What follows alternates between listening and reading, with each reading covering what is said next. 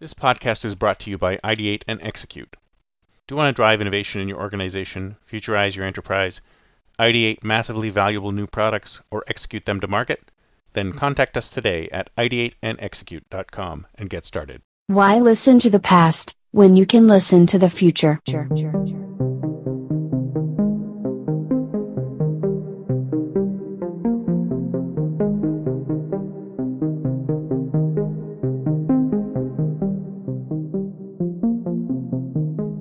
Welcome to the Think Future podcast, broadcasting from deep in the heart of Silicon Valley, California.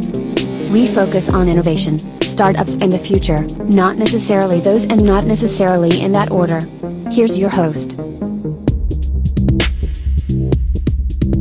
Good morning, everyone, and welcome to the Think Future podcast. I'm your host, Chris Kalaboukis, and once again, we're coming at you live from deep in the heart of Silicon Valley, California. So many of you are stuck at home, working from home,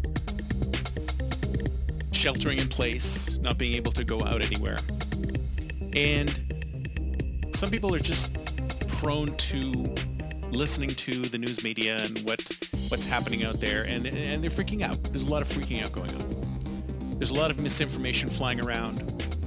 There's a lot of uh, messages that may or may not be reaching you that may be causing you to panic or, or worry or, or whatever. I just thought I'd bring you all back to reality just a little bit. So one of the things that we do with Hello, at Hello Future is we have something called a reality group. And the reality group was a brain, was actually something that was inspired by something Robert Greene wrote. Robert Greene wrote the, uh, the, uh, um, the, what was it called exactly? It was the Laws of Human Nature. That's right. So in the Laws of Human Nature is a big book, but it's amazing, and I love everything that Robert Greene writes. In the Laws of Human Nature, he talks about something called a reality group. And a reality group is a group of individuals who basically are focused on reality. They're not they're not focused on you know facades or bubbles or, or other things that may sort of disconnect them from reality. They're focused on reality. And we help teams get back to that reality point because a lot of us are living in our own realities and i've talked about this before on previous shows. We all live in our own realities and we all construct our own realities around us. And sometimes we allow reality in real reality in and sometimes we create this virtual reality that we live in. It's kind of like a like a filter bubble or social media bubble. We live in this in this reality.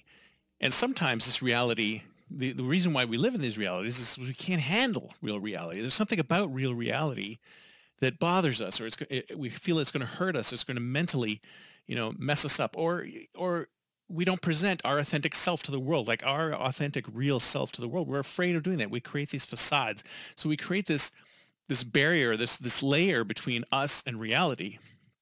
And sometimes we control that barrier between us and reality, and sometimes we don't. Sometimes other people control that barrier for us. So a lot of people are concerned about this crisis. And I'm here to say that there are ways of staying sane around this madness. And I think the way to do it is to try and get back in touch with true reality. So to that end, I've got seven tips. Why am I saying four? Seven tips on how you can get back to a semblance of reality. So number one is don't panic. The Hitchhiker's Guide to the Galaxy is 100% spot on. And you know what? Earth is in the galaxy. So it is the perfect, perfect thing to do in this crisis and any other crisis. Don't panic. Panic does not help. Panic does not help in any crisis. So when you feel like you're going to panic, just take a deep breath, think about it for a second, and understand that panic is not going to be productive. Secondly, you have to question. You have to question all the messages that are coming to you, whether it's through social media, whether it's through your friends, whether it's your family, whether it's CNN, NBC, Fox, whatever, you know, poison you uh, imbibe on the media front. You have to question everything. Because if you think about it, everyone has an agenda and this is the thing i learned you, you learn in the reality group too is that everybody comes into every situation with an agenda and if you can step back and not take everything at full full face value and think about what is what could could there be an agenda behind this message? Is there some reason why these this feed or these people are telling me this? Is it reality? Or are they trying to mess with their reality, my reality? Are they trying to push their agenda as opposed to giving us fact? And I, unfortunately, that's what happened with journalism. Journalism is now moved into a state where there's very little reporting. It's all journalism. It's all edited reality. It's not real reality. It's edited reality. So question every message that comes across, comes into your computer, into your cell phone.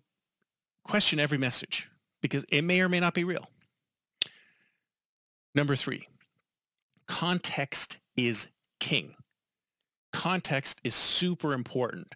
What you're seeing right now is a lot of messaging without context. And I'll show you what I mean by that. Well, let's say, you know, you're sitting at home and your kid comes from school, comes home from school, and he gives you a an assignment that the teacher has graded with a 10. All it says is 10. And you look at it and you go, wait a second, is this is this good or bad? I don't know if this is 10 out of 10, or I don't know if this is 10 out of 100. So I don't know how to feel about this because I don't know if this is a good report, a good grade or a bad grade. Same with statistics. A lot of things that have been going on lately, and this is not just over, over this crisis, it's been going on for a long time, is that numbers are taken out of context. And when you take numbers out of context, then they can be as huge or as little as the person who's giving you the number wants them to be. For example, well, I gave you that example, but here's one in our area here. There's 500 people who are infected with the coronavirus. So they say in the media, screaming loud, giant letters, 500 people infected, 500 people infected. And you think, oh my God, that's a huge number. But then when you find out there's 2 million people living in this county, then the percentage is really a 0.0, 0, point, sorry, 0.02% are infected. And less than 0.1% of those people are actually dying from the disease. So if you hear a number in, you know, by itself with no context, then you really should question it. And, and I'm not saying the number is good or bad. I'm just saying go behind the number figure out what the reality of that number is before you start to think, oh my God, this is horrible. I'm going to panic. So don't panic. Number four, news is actually pretty rare. It's actually pretty rare. That's right. You see, a lot of people forget about this. They, th- you know, they see something all over the news and they think, oh my God, oh my God, oh my God, this is happening everywhere. When the reality is the only reason that it's news is because it doesn't it hardly ever happens. That's why you hardly ever hear about the number of people who die from the flu or from from from uh, car accidents or from plane accidents. For all these all these different accidents, how people how many people die from slipping in their tub? All these numbers you never hear about. Never hear news on those numbers because it happens all the time. It's not interesting. It's not new. It's not different.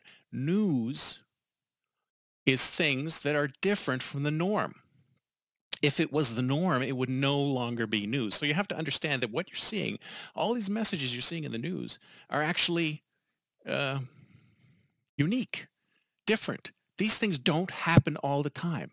And that's what makes the news.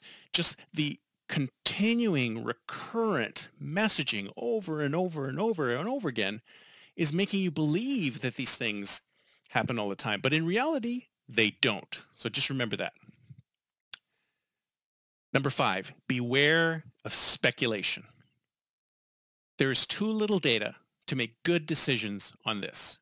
It doesn't stop a lot of people from making speculations. It could go here, it could go there, or they create models with so little data that there's no way that they can determine which way it's actually going to go. I think the UK put out a study the other day saying that this is actually 10 times less uh, dangerous than we thought it was going to be. We thought it was going to be you know, 500,000 deaths. And it turns out we're planning now for 50,000 deaths or 5,000 deaths or even smaller. So the models don't have enough data for us to really determine where things are going to go. And that's one of the problems with all of these things is that you have to go back to point number two and say, what is the agenda of the individual or group behind these numbers? And if you look at some of these things, some of them are like conservative on purpose because they want to downplay it, and some of them are aggressive on purpose because they want to upplay it. So you have to go back and look at the agenda and go, where did this number come from? Find out the context of this number and what direction it's going, and then who produced it. And then you might get a better idea of why the numbers are the way they are. Number six, use your head. Use reason. Now, one of the things that humans, human beings have, which is absolutely amazing, this is the thing that separates us from the animal kingdom, is our ability to think, our ability to reason, our ability to logically observe things that are happening and dispassionately, unemotionally think about what's happening. Think about what's in front of us. Use logic and reason to figure it out. And I think what ha- what's happening now, and it what happens it happens in every crisis, is that the people fall back on their instincts, right? People fall back on their instincts, but the instincts are something every animal has. Every animal has instincts, and our instincts are constantly in at war with our reason. But that's what makes us different from animals. We're not just going to run. We're just going to flee or panic or run. We're going to think about the situation that we're in, and we're going to take steps to maneuver ourselves around the situation or try and solve the problem. Try and use our brain power to solve the problem. Right? Instead of running away from the problem, we're turning around and running towards the problem in an attempt to solve the problem. So we have to use our reason. We have to suppress our instincts a little bit and say, listen, we're going to figure this out. We're going to get through it. And there will be another side. And for my last point, point number seven, is think past it. A lot of people are sort of stuck in this groove right now thinking that this is the new normal. I've heard that a, bunch of times. This is the new normal. This is the new normal. This is the new this is not the new normal. This is something that's going to happen and then it's going to stop happening.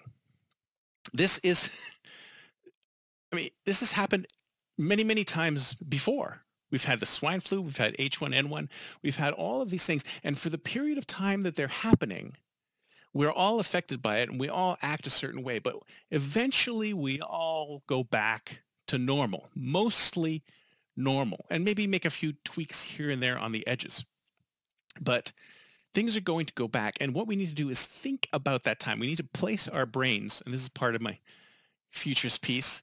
We need to place our brains and think about what we're going to do after all this is done. I mean, it's a trick I use myself. If there's something that I don't like doing, say, for example, going to a dentist appointment or something like that, I think about what I'm going to do right after the dentist appointment. Maybe I'm going to go have a great lunch or something like that. So it, it makes me think that, you know what, life, life is not going to be over once this thing you know, it, it's going to continue on after this thing is done. And and those are my seven tips. There's actually one more, but you know that has nothing to do with this specific thing. But it's it's it's all about setting deadlines, setting deadlines, and and things that are never ending. And uh, it's something that comes out of Daniel Pink. He wrote a book called When, and uh, he says that the way human beings work is that when you give human beings a deadline, they will always they won't start working towards that deadline until they're about halfway towards halfway to that deadline. And this happens in groups, it happens in individuals, you know, all of these things occur. But if you think about it, as a project manager, as a program manager, if you do not give people deadlines, if you do not say a date, give people a date to work towards, then a lot of people are just going to see it as this never-ending thing that's going to take forever. So when you put a date on it, when you put a deadline on it, when you put at least you, you mentally put a date on when you think this might clear up or might change or might do better, then that helps you and everybody else around you to start working towards that date. Even even if it's, you know, totally pull it out of the air, you're not sure if it's 100% accurate. Even if it's totally pull it out of the air and you're not sure if it's 100% accurate, it's always helpful to have a deadline or a date in there and say, this is when this thing needs to be done. Even if you don't think it's going to be done by then, at least put a line in the sand and say, we're going to shoot for that. We're going to target that. And once you, once you do that targeting, then everybody in your team is like, okay, this is what we're going for. This is what we're going for. This is what we're going for. And they're going to start changing their minds and try getting used to that that time frame and try real hard to meet that time frame. You've probably experienced yourself when you give yourself a deadline and you got to get something done or your your your your teacher gives you a deadline or your professor gives you a deadline or your boss gives you a deadline, you get it done. It doesn't matter if you think it's going to take you twice as long, you still get it done. That's it for me for today. See you next time and until then don't forget to think future. future. future.